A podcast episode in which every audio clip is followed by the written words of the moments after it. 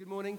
For those of you who don't know me, my name is Paul. I'm part of the leadership here uh, this morning, and it's great to have you here. And um, uh, I, I, hope that um, you've perhaps been catching some of these talks online. If you haven't had a chance to do that, you're joining us partway through our series on the book of Esther um, that's in the Bible. So if you've got a Bible, we're going to be looking at Esther chapter 6, and that's what we're going to be doing this morning. And just uh, if you haven't got a Bible, don't worry. I've got it coming up on the screen uh, behind me. The place is ancient Persia. I've even got a map for you. And uh, it's a massive superpower of the day. And uh, we're in the court of King Xerxes, uh, who's a ruthless tyrant at that time. The time is around 470 BC, that kind of neck of the woods. And uh, God's people are under threat uh, from the scheming nobleman Haman. And he's wanting to pass a law to have all the Jews across the whole empire executed. And he's just built a gallows as Wendy shared with us last week, to hang his arch enemy and man of God, Mordecai. So he wants to get him out of the way so he can carry on with his process of eradicating the Jews. However, Mordecai, who's already uncovered one plot against the king and hasn't been thanked for it, Mordecai has managed to persuade Queen Esther, who's a Jew, to try and help save the Jewish nation. And she's throwing dinner parties in order to get the king's ear and try and turn the tide in the favor of God's people. Now, at this point in the story, from the outside, it looks like everything hangs in the balance for the people of God. It's as if everything could go one way or the other. But God has been lining up a series of coincidences in order to protect his people. So that's the story so far. Should we pick it up from there? And I'm going to read through chapter 6. I've chosen to read it from the message because I think that just helps uh, get the gist of the story slightly better. So I'm going to start at verse 1. So if you want to read it through with me, it'll come up on the screen. It goes like this That night, the king couldn't sleep. He ordered the record book, the day by day journal of events, to be brought and read to him. They came across the story there about the time that Mordecai had exposed the plot Bigthana and Teresh great names for prospective parents and looking for children's names, um, two royal eunuchs who guarded the entrance and who had conspired to assassinate King Xerxes. Just press the pause button for a moment there. So, what's happening is the king can't sleep, and this is the equivalent of him getting uh, one of his servants to come and read the telephone directory in order to help him nod off to sleep, okay? Except that of the 12 years of Xerxes' reign, the, the, the, assistant chooses to read this one episode, this one moment, one day, where Mordecai has saved Xerxes from an assassination attempt. Coincidence. The king asked, What great honor was given to Mordecai for this? Nothing, replied the king's servants who were in attendance. Nothing has been done for him. The king said, Is there anybody outside in the court? Now Haman had just come into the outer court of the king's palace to talk to the king about hanging Mordecai on the gallows that had been built for him. Another coincidence. The king's servant said, Haman is out there waiting in the court. Bring him in, said the king. When Haman entered, the king said, What would be appropriate for the man the king especially wants to honor? Haman thought to himself, He must be talking about honoring me. Who else? Shows his arrogance. So he answered the king, For the man the king delights to honor, do this Bring a royal robe that the king has worn and a horse the king has ridden, one with a royal crown on its head. Then give the robe and the horse to, the one, to one of the king's most noble princes. Have him robe the man whom the king especially wants to honor. Have the prince lead him on horseback through the city square, proclaiming before him, This is what is done for the man whom the king especially wants to honor. Go and do it, said the king to Haman. And this is where Haman's about to have a bad day. Don't waste another minute. Take the robe and the horse and do what you have proposed to Mordecai, the Jew who sits at the king's gate. Don't leave out a single detail of your plan. Wouldn't you pay a lot of money to have seen Haman's? He, he's having a bad day at the office, okay? Um, so Haman took the robe. I just, I bet his face looked like he was chewing a lemon. He robed Mordecai and led him through the city square, proclaiming before him, "This is what is done for the man whom the king especially wants to honor. Then Mordecai returned to the king's gate, but Haman fled to his house, thoroughly mortified, hiding his face. When Haman had finished telling his wife Zeresh and all his friends everything that had happened to him, his knowledgeable friends who were there and his wife Zeresh said, If this Mordecai is in fact a Jew, one of God's people, Your bad luck has only just begun. You don't stand a chance against him. You're as good as ruined. While they were still talking, the king's eunuchs arrived and hurried Haman off to the dinner that Esther had prepared. I just love that story. I love the way God organizes the chain of events, where he lines up coincidences for his purposes. So, this is our passage here this morning. And uh, from this passage, as I was praying and thinking it through, I've really just got two points for us here this morning. Two things I wanted to draw out of this wonderful little story for us today. And, the two points go like this I, I've got some good news for you this morning. That's one point. And the second point is I've got some bad news uh, for you this morning. So, what I thought I would do in the spirit of democracy is that I thought I would ask you what you would rather hear first. Would you rather hear the bad news and get that out of the way, or would you rather have the good news and start off on a good, good note? So, I'm going to do a vote, yeah, in true democratic style. So, all of you who would rather hear the good news first, do you want to raise a hand in the air? Okay, brilliant. About, about seven of you. Um, all of you pessimistic, glass half empty people who would rather hear the bad news first, raise a hand in the air. Brilliant, excellent, thank you very much. Well, what's actually happened is our visuals team have done a quick count and done the maths on it, and they've discovered that 78% of you actually wanted to hear uh, the bad news first. Um, I learned everything I know about the democratic process from FIFA, so um, it's all gone very, very smoothly. Uh, our lawyers are going to be busy with that one anyway. Okay. All right, so we're going to start with the bad news. Let's get that out of the way first, shall we? We're going to give you the bad news um, from this story. Here's the bad news. Uh, the bad news is this passage shows us that God sees everything. God sees absolutely everything. He sees every little detail of our lives. Haman acts and plots in the shadows. He plans the genocide of the Jews. Uh, through cunning and scheming, he deceives the king. But he cannot deceive the King of Kings. He thinks he's about to be honored and you know, he's going to have pride of place to wear the royal robes and ride this horse with a crown on it. But his plan backfires. Why? Because God sees everything. The message is we cannot hide from God, people. We cannot hide from God. Jesus said this in Luke 12 Nothing is covered up that will not be revealed, or hidden that will not be known. Therefore, whatever you have said in the dark shall be heard in the light. That's scary, isn't it? And what you have whispered in private rooms shall be proclaimed from the housetops. What's done in secret will come out. It's just a question of when. Uh, I remember um, one time as a kid when I was, guess I'd have been about 10 or 11, um, I was playing with my cousins uh, out in the backyard. My parents had a shop and they had a flat above the shop, and there was this backyard where cars were parked and so forth. And my dad's van was there, and I was uh, playing with my friends and with my cousins and my brother, and uh, the van was open. And in dad's van, we were rummaging around, we came across dad's high powered air rifle. Um, now, um, we knew that we were not meant to touch the air rifle, but you do the maths. Uh, four boys, zero children, and one gun, you just know what's going to happen. So, so what we did is, is we started uh, passing it around, and my cousin started first, and we would pretend that we would be shooting this gun. And so uh, one of my, my oldest cousin, he pointed at the wall and pulled the trigger, and it went click. And my other cousin, he, he got the gun, pointed at the fence, aimed it, pulled the trigger, and it went click. And then they passed the gun to me.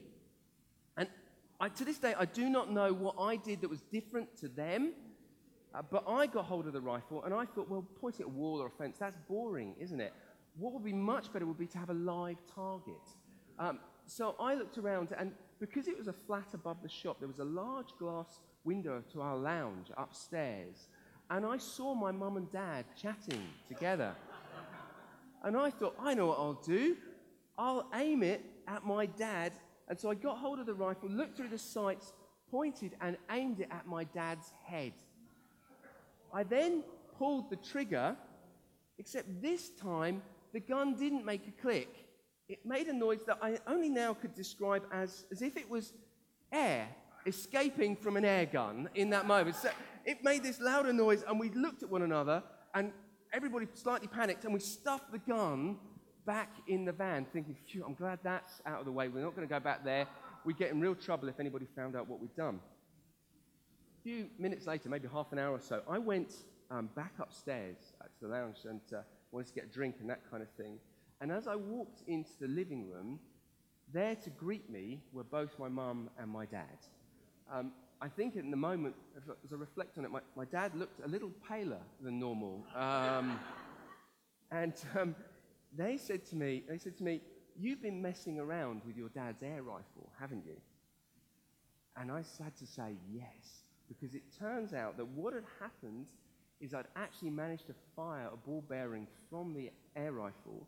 It had passed through the lounge window, and the ball bearing had hit my dad on the temple, uh, a millimeter or two to the left, and it would have hit his eye. And I think through the passage of time, you've forgiven me now, haven't you, Dad? So yeah, he's nodding. He's nodding at me. Uh, some of you out there, you're thinking, "Gosh, that's terrible! What an awful thing to do." Meanwhile, others of you are thinking, "Hey, that was actually a pretty good shot." Um, in which case, in which case, shame on you. There's going to be opportunity to repent later. Now, now, I don't know what the family was like that you grew up in. I don't know how strict it was in your household. But in my family, shooting your dad in the head with a gun was somewhat frowned upon. Um, they would look down on that. So we had to have a little chat about it. But I remember it now, standing there, and my dad's got the ball bearing in the palm of his hand. Fortunately, passing through the glass had taken the force out of the ball. But I'll never forget standing there in front of both my mum and dad. I was undone by my actions. I had no defense left.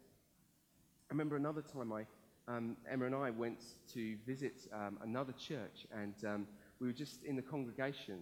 Um, and uh, partway through the worship time, um, someone got hold of the microphone and they gave this very unhelpful prophetic word that they thought they'd heard from God. And I really questioned whether or not it was. And I, I sat there next to Emma and I, I, I leant across to where Emma and I said, I, I can't believe it. Why do they let this guy say these things from the front? Who on earth's given him the mic to say this? They should cut the feed to the mic straight away. This is so unhelpful and not biblical and not, not godly. And, and I said, it's all right, darling. It's all right. Don't worry. Let them handle it. At the end of the worship time, and uh, we were encouraged to uh, turn around and greet people who were around us. Um, we turned around to say hi to the couple who were behind us, and um, they leaned forward and uh, they shook us by hand, and said, Hi, we're so and so. And the guy said, um, uh, Hi, I'm so and so, and I'm actually one of the elders um, from this church. By the way, thank you so much for your helpful insights into the way that we should handle worship here. Um, that was very helpful what you had to say. And I felt my face flush, and I was like, oh, I wish the ground would swallow me up. Once again, I was undone by my actions. What I'd whispered in secret to my wife had been overheard and exposed. Moments like that, air rifle and talking about someone behind their back and dissing the church I was in, moments like that, I believe, are just a foretaste of what's to come. You see, Haman thinks he's clever, he thinks he's won, but God sees everything. Do you realize that God sees everything about our lives? The bad news, he's seen every judgmental comment you've made. He's seen every selfish choice, every destructive outburst, every adulterous thought, every website you've viewed, every relationship choice you've made, and every tax return you've ever filed. He sees it all. And one day, the sobering news is we will be called to give an account for what we've done and how we've lived. Romans 14. For it is written, As I live, says the Lord, every knee shall bow to me, and every tongue shall confess to God. So then, each of us will give an account of himself to God. Hebrews. And just as it is appointed for a man to die once, and after that comes judgment, we will all stand before the judgment seat of God. God sees Haman and there's a calling to account. Sometimes that judgment comes in this life, sometimes it comes in the next. But nothing goes unseen by God. Of course, every single one of us has done things that we cannot defend. You know, you may not have shot your dad in the head with a gun, which I admit is a bad thing. But I bet you've assassinated someone's character at some point or another. We're guilty as charged and utterly defenseless. The only solution is to have someone take our place, to take the punishment for us. That's why we need Jesus. Ephesians says this In him we have the redemption through his blood, the forgiveness of our trespasses according to the riches of his grace. If you don't know Jesus here this morning, can I encourage you with all my heart, get right with God this morning because he sees everything. We've got a whole team of people, that are especially trained to pray with you, and they can introduce you to the one who will take your punishment for you. But for those of us this morning who are followers of Jesus, the reassurance is that he has already suffered for what you've done, but you will still need to give an account of your life. Now, I was never punished for shooting that gun at my dad. I guess my parents felt it was shock enough. But my parents did bring me to account. I was forced to face the shock and horror of what I'd done. And so, as Christians, the things that we used to do before we knew Jesus are no longer appropriate for us as the sons and daughters of the King. They don't fit with who we are anymore, and God sees it all. Maybe this morning, maybe this morning is the time to repent, which means to change your thinking and then subsequently your actions. To get right with God once again and to, to say to God, Look, I'm, I'm sorry for these different things that you've highlighted in my life this morning. And at the end, I want to give you an opportunity to do that, to repent. So that's the bad news I've got for you from this, this story. Just like Haman's situation, God sees everything. But maybe that's enough of the bad news on a sunny Sunday morning like this. The bad news is God sees everything. Let me introduce you to the good news. The bad news is God sees everything. The good news is God sees everything. Um, perhaps it's a lack of creativity on my part, um, but the observant amongst you will have noticed that there's a striking similarity between my first point and my second point. Um, the reason for this is if you think about this, not through Haman's eyes, but through Mordecai's eyes, it's a completely different story, isn't it? The same truth that convicts Haman comforts Mordecai. The same truth. Mordecai, you see, was a man of integrity, doing his best to serve God and his people. He's already thwarted one assassination attempt, and he's trying to stop a mass genocide now. He's a good guy. The man's a hero except no one has even noticed. His acts of courage and loyalty have gone totally unrewarded, except God sees. God orchestrates things so that Mordecai is honored and rewarded.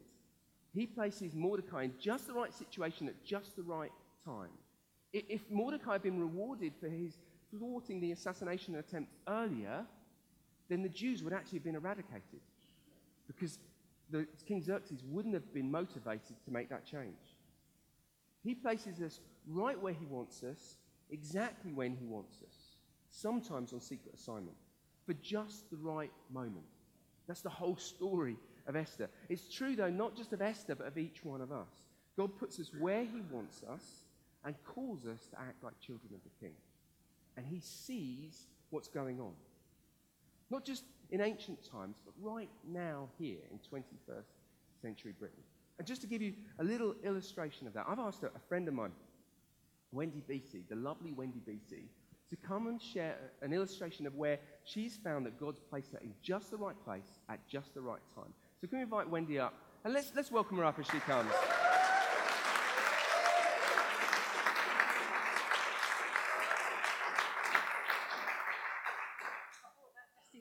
fluff up. so um, last September, oh, last September, I was um, chosen as a, pro- a, part of a project at work. I get people into work, quite needy people into work, to um, um, start this project, and it was going to be over the phone and on the internet. So I wasn't going to be seeing people face to face, and I was helping an office that was failing quite badly, and the staff were very demoralised. Um, and they were feeling just enough. So the training that they gave us, because they wanted these people to look good at the end of their year and we were helping them out, they gave us this training which was really formal. Um, it was cut and dried and I really didn't feel comfortable. This was not a good thing to do. Um, the customers, the people that I was dealing with, they hated it. I, I hated going to work. I just didn't want to go to work because it was joyless and soulless. So I prayed about it. And the reason that I got this job in the first place is that I'm very good at face to face with people and I get good results from where I work. So they've chosen me to do this. But I just couldn't get this from not having face to face contact. So I prayed and prayed about it. And God just told me, be yourself. Just be who you are. So that's what I did. And I took such a lot of flack from the people that I was working with. You're being too soft. We're not going to achieve. We're not going to do this. Thought, I'm not going to do this. I'm just going to do what God told me to do. So this um, so it was from September to April the project ran, and we got the results in April. And guess who got most people into work? go God, go Wendy. so they did the the um, results and came back and said that me and my part-time hours had got more people into work than anyone in their full-time hours. Not only that, I have joy in going to work. I have people on my caseload now that are friends and, and they're colleagues and they are treasures. They're not trash. These are, these are people, these are human beings that I've helped into work. So that's my good news story.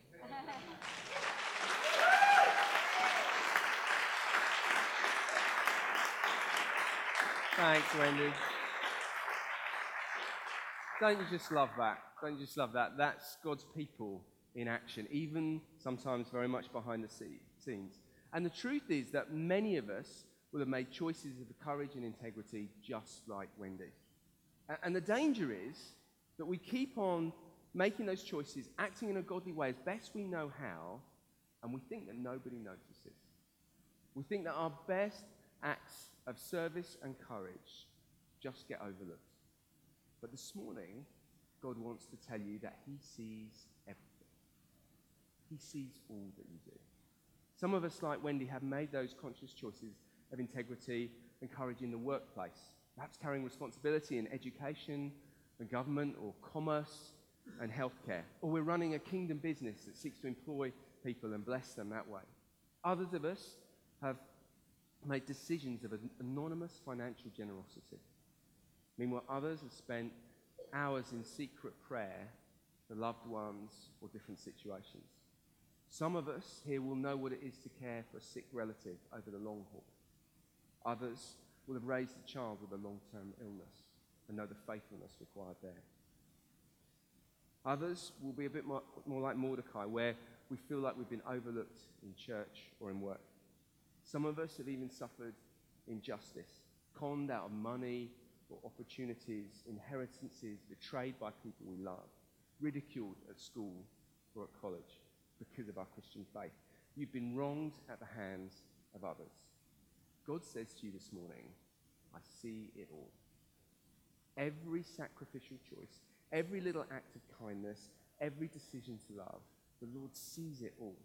Ecclesiastes says this For God will bring every deed into judgment with every secret thing, whether good or evil. Mark 6 tells us about three things that we're to do in secret that God will then reward on the day of judgment.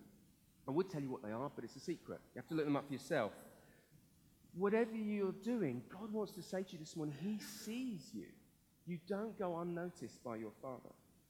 But as I was preparing, I felt there was one particular group that God just wanted me to take a moment to honor this morning. And it's those who in secret have been making godly relationship choices. For some of us, it's that we've chosen to stay in a marriage that is far from perfect. And for you, it's been a walk of patience and steadfast love with a spouse who's not walking with God. And you've had to remain faithful in really tough circumstances. Or for others of us, it's for those of us who've made the choice not to date or marry someone who doesn't share your faith. Perhaps once there was someone who was interested in you at some point, but you knew that marrying them would compromise your walk with Jesus. So you've chosen to remain single rather than compromise.